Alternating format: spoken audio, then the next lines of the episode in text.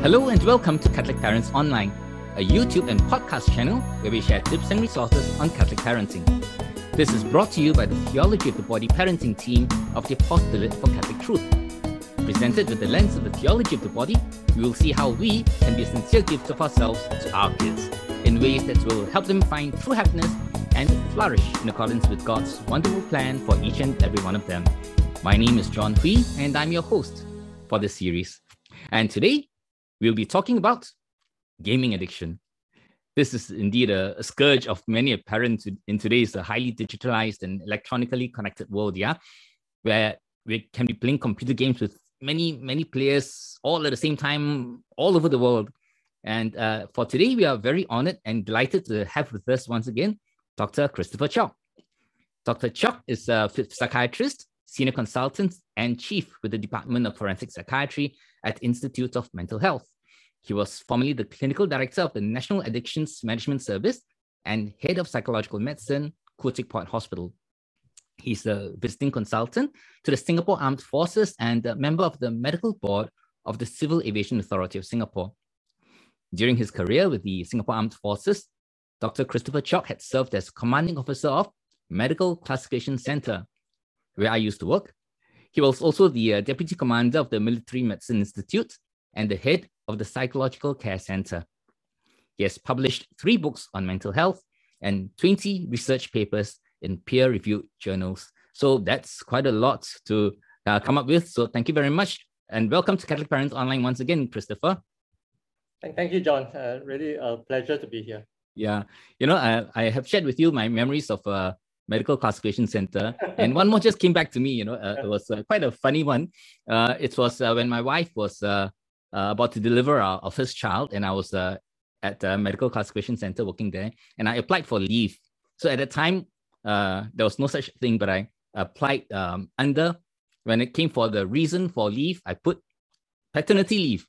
And then the leave form came back bounced back to me and my co said no such thing. uh,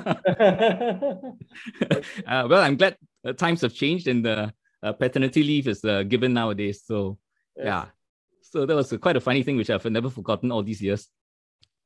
Yeah, so today we're going to talk about the online gaming and uh, gaming addiction, really. Yeah. Um, so I think we p- probably we need to start off by defining our terms. I think in when I was younger, I would think that my parents probably defined gaming addiction as myself going out to play football in the morning before when uh, going to school, you know, before uh, the flag raising ceremony, and then recess time, I'd go out to play after a quick meal, and then after that, after school, I'd stay on to play until it was time for the bus to bring us back.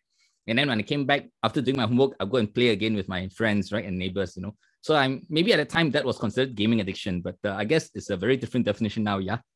So perhaps Christopher, for the benefit of all of us, would you like to help us define our terms and what gaming addiction really is in today's context and perhaps how prevalent is it?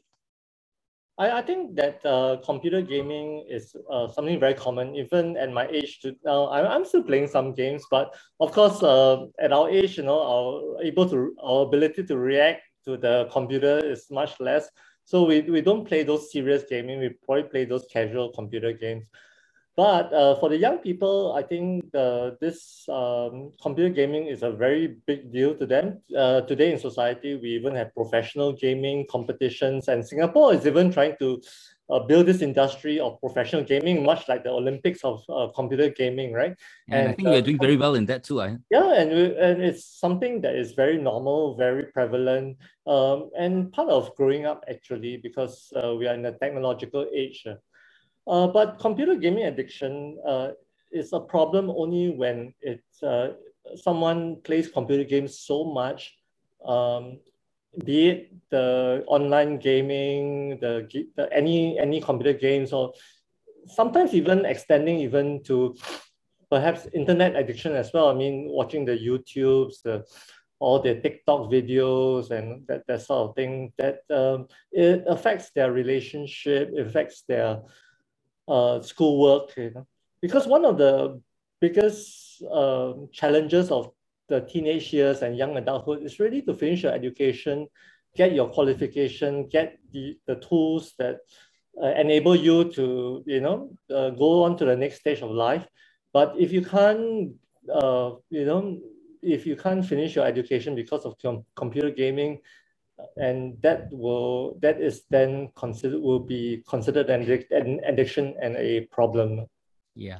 So I guess it um I guess from how I would interpret it, it would mean that when a person is so much into gaming that it affects his lifestyle and his progress in a negative way.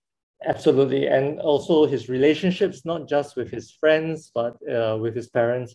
I mean, uh, ideally, of course, uh, I mean, based on today's norms, it would be best to have real life friends that you can interact and talk with. But I also know that for many people, um, sometimes uh, as a teenager, it may be difficult to make friends. And sometimes uh, when a person has a certain personality disposition, sometimes the, the teenage life can be very cruel. Um, there'll be bullying, there'll be social isolation, there'll be ostracization, all these things. So, some, some, for some people, it, they may be more comfortable making friends online. Um, but uh, hopefully, the friends that they make online, they still have a reasonable re- relationship. What we do see is that sometimes people make online friends, and when they relate to other people online, they are relating in a position of their online persona. It is not them themselves, but it's the persona that they wish to project online, and uh, through which they relate to other characters online, uh, projecting their online persona. So they, they're kind of like an, a fantasy character interacting with a, another fantasy character. Now, um, this in itself is not bad um, if you have other friends and uh, you know in, in, in the face-to-face world. But uh, if, if it's exclusively online, relating to others through personas, uh, you know, uh, made-up personas and uh, cosplay and things like that. Uh, while as long as you still have a reasonable relationship with other people on a face-to-face world and you're doing well in school, good enough, not say well, good, good enough in school, I think that's not a problem. But once it affects your schoolwork, your relationships, your you know your family life and all that, then uh, we think that that's a problem. Right. Would you happen to have any data as to how prevalent gaming addiction is in, let's say, in Singapore? Uh, so far, we haven't had many studies to really uh, set out the, the, the data in Singapore context. But I think that um, as with all addictions, be it chemical, alcohol, or other addictions, I think the most serious uh, typically affect 1% to 2% of the population. Yeah, and if it's for the teenage child, young adult population, uh, it will be that 1% to 2%. What we do know is that uh, gaming addiction uh, is prevalent more towards the guys. Uh, somehow the, the male brain is uh, wired towards uh, playing games and uh, winning and scoring points, that sort of thing. Is that sort of uh, wiring in the male brain. And uh, what we do know is that um, many times the gaming addicts are in their teens all the way to maybe in their mid 30s. After that, uh, you know, either because the, the, of aging, the brain cannot play the games at that high level anymore, uh, then the addiction stops. Uh, yeah, but, but by which time, if you had many years of that addiction, it would have taken a toll on your social life. Yeah. Yeah it looks like uh, our male brains tend to get miswired very easily. Uh. oh yeah, it's not just gaming, you know, it's pornography, it's yeah. sex, it's gambling, all things addiction uh, is a mainly a guy problem. Yeah. yeah. Is there any reason for it? Why our brains are so easily miswired? And we have two guys talking about gaming addiction and pornography as well. Yeah, yeah, I, I, yeah, yeah. I, I think I think because uh, guys tend to be, uh, I guess, uh, more achievement oriented. We need these external validators uh, to, to pad up our egos and all that. I mean, but that's just my opinion. It's just a speculation. You know, uh, girls tend to be more relational. They they get their kick and their their happiness from having a meaningful relationship. Whereas guys tend to be more achievement oriented, uh, more visual, uh, more goal oriented. Uh, that's but that's just my view. sure, no problem. Yeah, it sounds very logical though. I must say. Yeah, and um, for parents, how do you think parents can recognize the signs and symptoms of gaming addiction in their children if they suspect the children might be a bit, um, you know, going overboard with it? I, I think to be to be fair to all the teenagers and young adults out, out there, a great number of people play games. I mean, online games, be it Xbox, be it uh, PC games, be it on the mobile device and all that. A lot of people do. I, I admit that I, I myself do. I, I, I still play computer games.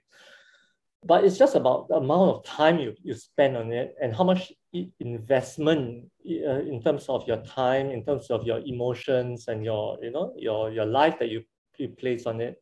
I think if someone plays a few hours a day and uh, they, you know, they still come out for dinner with parents and they, they, there's still some conversation and you know that they're doing okay in school, I think that's okay. But if, if, you, if you notice that a child keeps playing computer games, locks the door, you know, misses meals with the family, and uh, perhaps even skips school even, uh, then that could be a problem. But behind, especially for teenagers, behind the computer gaming also, many, uh, I, I guess there's about 10% of teenagers who, who will be depressed um, because of their school, the natural predisposition, or maybe because of a relationship issue with someone they feel they hold dear, uh, a romantic relationship. I, I think some people do turn to gaming uh, as a coping, a way of coping to pass time when they are depressed. So I, I guess I think it's, it's, it's okay if people do play computer games, even if they play one or two, three hours a day of computer games. I think that's very normal. But when it goes into eight, nine hours, 10 hours, and they don't interact with the family anymore, then I think we should suspect that uh, there, there is a problem. Yeah. I guess the only blessing in my case was that I did go uh, do some uh, uh, computer games in the past, but because I was so bad at it, I, I just gave up. Yeah. Yeah, yeah, yeah, yeah. yeah. So I guess um, at this point, it might be also good for us to uh, identify or perhaps uh, try to uh, see what the risk factors are that can predispose an individual to becoming a gaming addict. I, I think that firstly, um, uh, for all addictions, um, if there's a family history of someone in the household or multiple people in the household uh, that have one form of addiction, be it alcohol, drugs, gambling, uh, it is a risk factor because uh, it, it says that uh, the wiring of the brain when it comes to uh, uh, uh what we call a dopamine response to the dopamine uh, excitation uh, is uh, there is it can be abnormal. So that's the that, that's the first risk factor. The second risk factor is that there are some people um, that uh, they, they may not have the autism spectrum disorder, but maybe there's someone in the family that has autism spectrum disorder. And so that certain traits may be passed down uh, intergenerationally. Uh, they may not have the full syndrome, but they may have just have shades and traits of the autism spectrum, some of these people are predisposed to having uh, gaming addiction. Thirdly, I think uh, when people, as I mentioned earlier, you know, when they have uh, emotional distress from depression, um, it's mainly depression for a teenager, you know, they may turn towards a uh, gaming, gaming as a form of coping, just to distract themselves from their moods, just to get on with life, that sort of thing. Um, so do, do these are the main uh, risk factors uh, for gaming addiction. Right. So it seems to me that what you've mentioned would uh, appear to relate to familial factors, um, perhaps even to um, factors that may have affected them in life, uh, like uh, being depressed or being um, affected negatively in an emotional way. Um, and maybe maybe they've been bored and couldn't find anything else that, that they could do and, and things like that. Would you say that uh, that's I've summarized your, what you said correctly? Yeah, absolutely, absolutely. Yeah, this thing about being uh, bored, uh, yeah, yeah, it's really uh, a big factor because I think I think gaming is very en- en- engaging in that sense. Like, it engages many parts of your senses, be it visually, action in action, in the when you win points, you get the dopamine firing and then the you know and the and sound and music everything is designed towards making you want to play it uh, so I, I guess when a person is depressed or they, they, they feel isolated they feel lonely I think that that, that that that is a world that they can easily just slip into because there's so much stimulation there. Uh, and it's non-judgmental. Game is not, it's not, won't judge you. Your your peers will judge you, but your the game won't judge you. yeah, yeah. You won't get rejected by the game, right? In fact. yeah, uh, uh, at least most games, at least. Until it's game over, yeah. Yeah, yeah. yeah. Oh, well, I think it uh, seems that um, the negative consequences of gaming addiction would be things like um, um, its effects, negative effects on the personal life, personal development, uh, relationships, family, friends, and so on. Are there any other uh, negative consequences uh, you would uh, um, say can happen in gaming addiction? I, I think that uh, all addictions, uh, it's been very well documented that all addictions lead to depression. The reason is because uh, initially once one gets a thrill from the, the thing that they are addicted to, be it drugs, alcohol, sex, pornography, or gaming or gambling.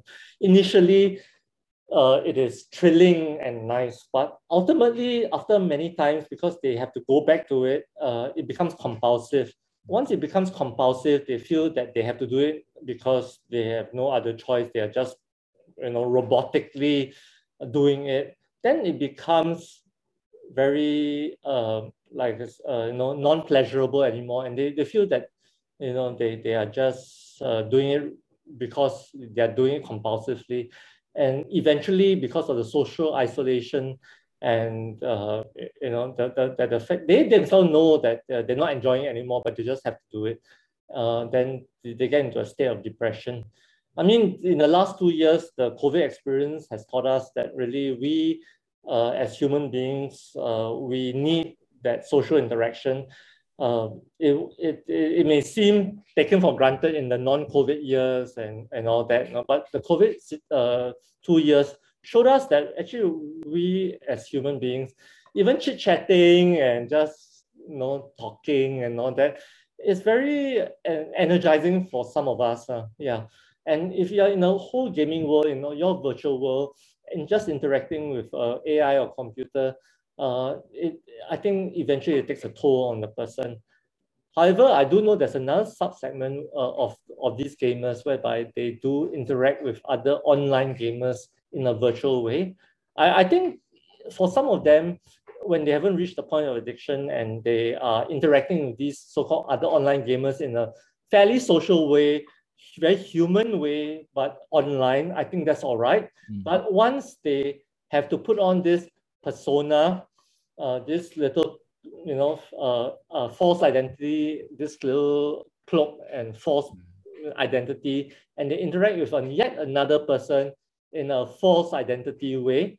Uh, I think eventually uh, it, it, may seem fun in, initially, it's quite interesting, but I think eventually I think it takes a toll on them as well. And they also know that they may not develop the skills required uh, in daily living uh, to be able to negotiate the, the social jungle of, of, of our society.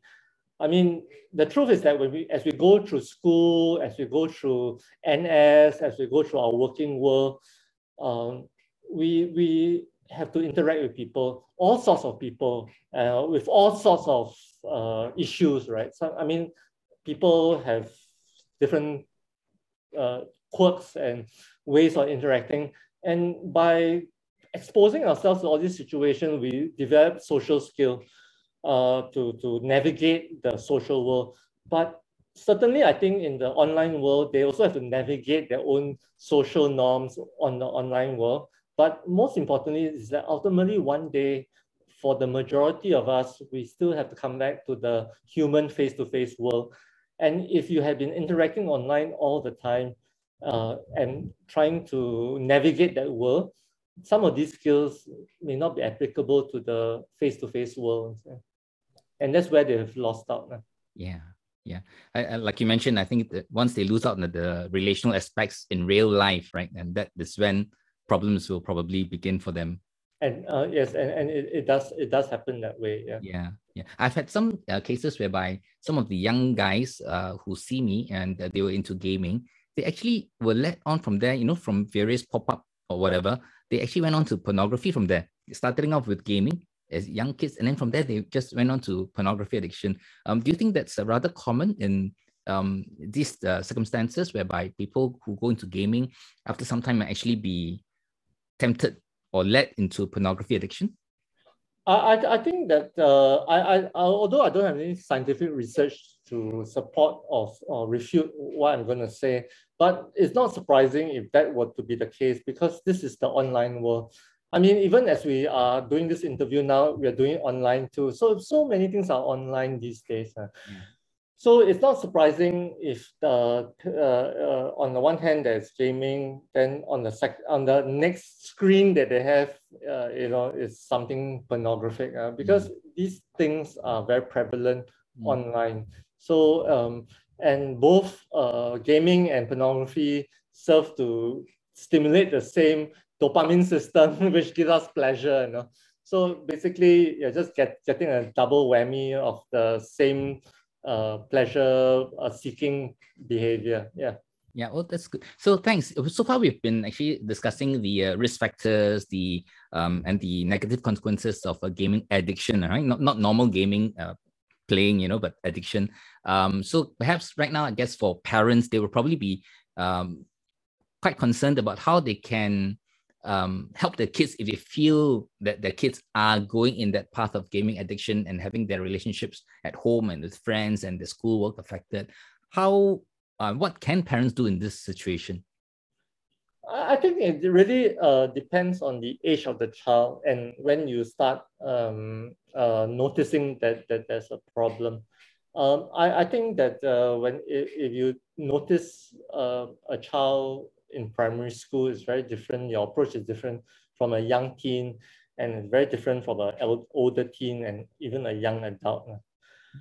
I think uh, that uh, for young uh, primary school uh, age child, if you notice that they're, they're spending too much time on the screen and all that, I think we should uh, do what we should fulfill our duty as parents, you know, and do parenting.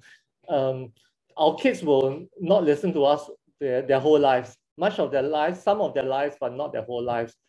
Primary school, I think for many children, they are still susceptible to the influences of their parent. I will want to say now that firstly, we must invest in the relationship with our child. We shouldn't be distant parents and we should invest in the time uh, in our child. We should uh, spend our time if we can, if our resources allows us to, to give them a variety of experiences, both online and offline, including cycling at the park, you know, and going out for walks and things like that, you know, or even bring them to places, you know, just for novel experiences. Uh, because that's very stimulating too when you bring a, a child to different places. Then, uh, if you notice that the child is still spending too much online. I for a primary school going child, I think it is uh, reasonable to really restrict the uh, the online time. I think devices today do allow for parental controls. Routers do allow for you to switch it off uh, at certain times of the day. So I think we should try to learn how to use these parental controls uh, in our devices uh, for at least for the kids of primary school age. Uh, when it comes to secondary school age, I think at the early secondary school age, I think we still have some hole on our kids. yeah. Uh, I think at that Maybe time, you have a better hold on your kids than I do. we still have some hold, uh, and, but it, it, it, it degrades very quickly. yeah. So I, I think that uh, maybe you can start negotiating instead of uh, insisting. Uh. So maybe you can negotiate for, for certain hours and things like that. Uh, I, uh, of, of screen time and, and play time and all of that. Uh, but by the time you reach uh, late uh, teenager, maybe 16 and above, I think it gets harder and harder. And hopefully at the time, um, um, uh, the, the, I think the best way honestly is try to build a relationship. Um, because I, I'm sure the child has other interests other than online. Uh, it's really the, the I, I don't want to criticize parents here, but as a parent myself, I'll be honest to say that I'm not perfect. I have my own quirks, I have my own shortcomings. You know? Welcome to the club. Yeah, yeah. And so I think parents themselves should really start to reflect upon do I have any shortcomings that really uh, you know distance myself from the child and all that? Uh, am I doing something that is not so ideal that uh, distance myself from the child? And if, if a, a, a parent has and that insight, then maybe we can correct even ourselves such that uh, we can start to relate to the child. Uh, the truth is that I think most children naturally, for the vast majority of kids, I think they do wish to relate to their parents. Uh, but I think that uh, sometimes ourselves, we have our own quirks, we have our own short, shortcomings that we must acknowledge and you know uh, improve on. Uh, so, and wonder why our kids don't want to interact with us you know that, that that sort of thing. Yeah. Uh, so that i guess that, that's that's our challenge um, being parents. Yeah. Yeah.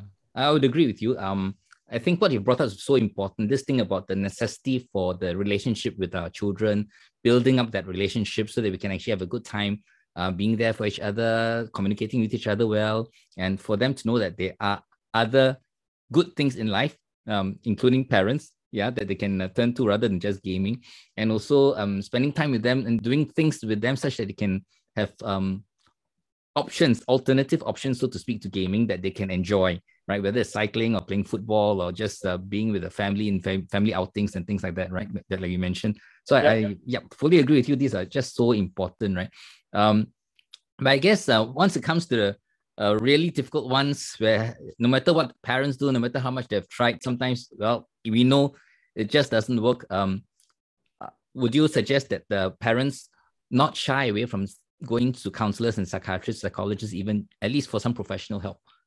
I, I do think that, uh, okay, I think these are some of the uh, so-called uh, red flags and I, I guess uh, uh, things that one should watch out for. I think if the door is closed, locked, and the, the person doesn't join you for meals and dinners and outings, uh, or even some of the basic family activities like visiting grandparents and all that, I think that's a red flag. Uh, if you see that their school grades are deteriorating, I think that's a red flag. I think if they're not upkeeping themselves, uh, meaning self care, uh, self uh, just basic self care, some teenagers stop going to school, they start sprouting long hair, they you know that that sort of thing. I'm not I'm not nothing against long hair, no. I mean fashionable long hair is great, no. But if you're sprouting long hair and it's not washed and you know that, that sort of thing, it, it says that you're not uh really uh keeping taking care of yourself. These are all red flags. Uh. I think when that happens, I think uh it is uh something good to consider uh, getting professional help because sometimes um, the relationship between the child and parent is so uh, is so you know, tense already that uh, I think it's probably best to have another person come in to to be a neutral party, you know, because uh, sometimes the messenger, the parent being the messenger is just the wrong vehicle to deliver that message. Yeah. Yeah. So I think based on what you've said, I mean, enlisting the help of um, other family members or relatives or friends, huh? and like you said, also if necessary, the professionals to come into the picture to help as a third party. I think that's something which parents should not shy away from if really needed. Yes, right? I, I totally agree with you because you see, sometimes you know in Singapore we've been brought up to feel that the nuclear family is the norm. But when you look at all the other societies around the world, the nuclear family is not the norm. Uh, it's only industrialized countries uh, that nuclear family is not wrong. I, I, I totally subscribe to this idea that you know it takes a village to raise a child. We need the help of either extended family uh, and friends uh, to raise a child. And that's why in the Catholic faith, we have godparents too, you know, that, that sort of thing. But having said that, I also recognize that sometimes the extended family can be a problem too. Okay, so I mean, it's not a perfect answer to, but the idea is that I think that uh, families uh, should, uh, I mean, I, I think families should really enlist help, maybe before, a step before coming to see someone professional, maybe just to really reach out to trusted uh, friends of extended family to help. Because obviously something between the child and the parent has gone wrong here. Um, so maybe by having another relative step in, they may have a fresh perspective to to the to, to, to the relationship. You know? Maybe an uncle, a grandfather, or godfather, godparent, you know, uh, may have different interests. You know? Maybe this godfather likes bowling, and the other uh, the other family member likes going on cycling at the park. You know that that sort of thing. Then they may expose the child to different things. So I, I think maybe that's, uh, uh, I mean, uh, under such time, the parents are willing to go for professional help, maybe enlisting, uh, you know, your, your resources immediately before you, uh, relatives, friends, godparents, maybe it's a good first step. Yeah, okay, that's great. Thanks. So it would appear that if I may summarize it so far, right, for parents, what we need to do is to build that relationship with our children um, and really give them alternative options in terms of various activities that they can actually engage in rather than just gaming so that they can see life is so much more meaningful than just games alone right computer gaming alone and then along the way as um, if, if if needed we can always enlist the help of uh, uh, good friends relatives godparents and and so on to be the so-called third party if necessary to come and uh, help in the uh, formation of our child and then only if really things get really uh, off out of hand, then maybe we might need to uh, do um, seek some professional help. But there's a lot of things that we can do along the way before that, right?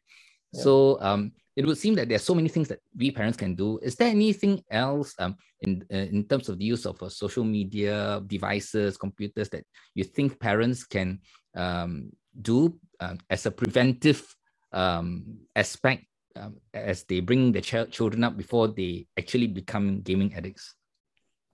Uh, I, I, I guess uh, if your resources allows you to, I, I would suggest that I, I know I know you know um, I, I got many friends who are grad parents uh, on weekends, right? I got friends who tell me that they clock 180 kilometers on their on their vehicles on weekends, ferrying their children to all sorts of enrichment classes. But I think uh, if your resources allows you to, um, I think that we can expose our kids to a variety of activities, structured activities, uh, uh, if, even if you have to pay for it, uh, um, you know, just as an exposure, not because uh, we want to, you know, fulfill the violinist that we never got to as a child. As, as my life, I couldn't be a violinist. I'm going to send my kids to violin classes or things like that but really to expose themselves, uh, the kid to a variety of activities, be it like, you know, taekwondo, karate, you know, all, all sorts of activities other than gaming mm. uh, in a in a so-called class structured sort of way. I think if you if you have the resources, you have the both resources in terms of time, in terms of money. Um, I think uh, this is a it's a good thing just to just get them exposed. The exposure is not to just the exposure to the activity, but it's also the exposure to the friends, the social group that comes with the activity. And hopefully they can find uh, some alternatives to just gaming, you know, to as their escape from the stress of the world. Right. And I guess if uh, Catholic parents uh, following along that line can form little support groups with other Catholic parents as well, and you know, just get the families to come together, we pray together, support each other, and help look after each other's kids and going out together and let the kids mix with each other out, outside the house and all that. It might probably give them a lot of uh, uh, support in those areas as well. Absolutely. And, and I mean, even in church, I think in most churches, they would have youth activities, they would have catechism. Um, interestingly, I'm doing this uh, uh, talk now, but my my wife uh, uh has kindly brought my kid to 3 p.m. catechism at my church, and we are back to face-to-face catechism. So I mean, I mean, there are all sorts of these activities out there that really uh, brings the person, gives them an alternative to the online world. Uh, again, I just want to say that online world is something real. It's something uh, here to, to stay. In fact, we are just uh, one step behind the metaverse right now, which yes. could be even more problematic. But uh, the online world is here to stay. We can't deny its existence. Uh, we shouldn't shut it out, but it's just that we shouldn't bring it to the extreme that it affects the person's social behavior or their academic performance. Yeah. So it looks like um, like somebody once said social media or use of devices. Devices can be a good slave but a very bad master. yes, yes. yeah. yeah. Well, before we end, do you have any like uh, last words of advice you'd like to give to Catholic parents before we conclude? I think uh, if you try uh, some of the things we su- suggested in this discussion today, and you really, uh, really find no way, uh, perhaps I think it's time to seek professional help, because sometimes I'm sure the journey uh, in dealing with a child who's addicted to gaming is full of heartbreak. It's um, you know, a lot of quarrels, a lot of frustration. So maybe uh, it's time to seek professional help. Uh, in, in Singapore, um, the group that is very active uh, in helping people with gaming addiction will be Touch Community Services. Uh, is, this is a, uh, a, social service agency, not for profit. Uh, you can go to Touch Community Services. Uh, at IMH where I work, uh, the National Addictions Management Service, NAMS, also has have some services catering to this group, uh, to this problem. Uh, and you may also, for some people, they if they feel they're not comfortable with such services, they can even go to some private sector providers, uh, for which there are many. So uh, I think seeking help uh, externally when when one is really pushed to the corner, uh, maybe maybe a good thing to do.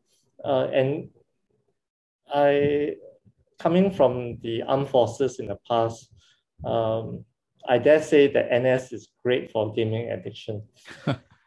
from my experience, enlisting into national service breaks that cycle of gaming addiction.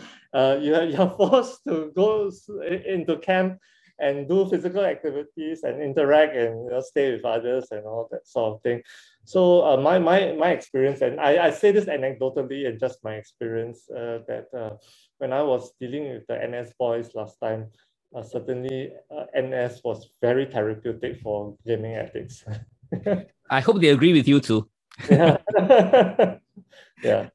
Yeah, I guess uh, the other service which we could consider, of course, is uh, Catholic Family Life, which also has this, uh, a team of counselors to uh, help um, individuals who have uh, issues with the various personal relationship and family problems as well. So I think that's another um, avenue that uh, parents can um, take note of and consider. Yeah. Yeah. Okay, great. So thank you so much once again, Christopher. It's been once again really great having you on board. And Dear parents, thank you for being with us today. And uh, we just had a session with Dr. Christopher Cheok, uh, a psychiatrist, senior consultant, and chief with the Department of Forensic Psychiatry at the Institute of Mental Health. So, till we meet again the next time, take care and may God bless you anytime you're with. Goodbye. Thank you.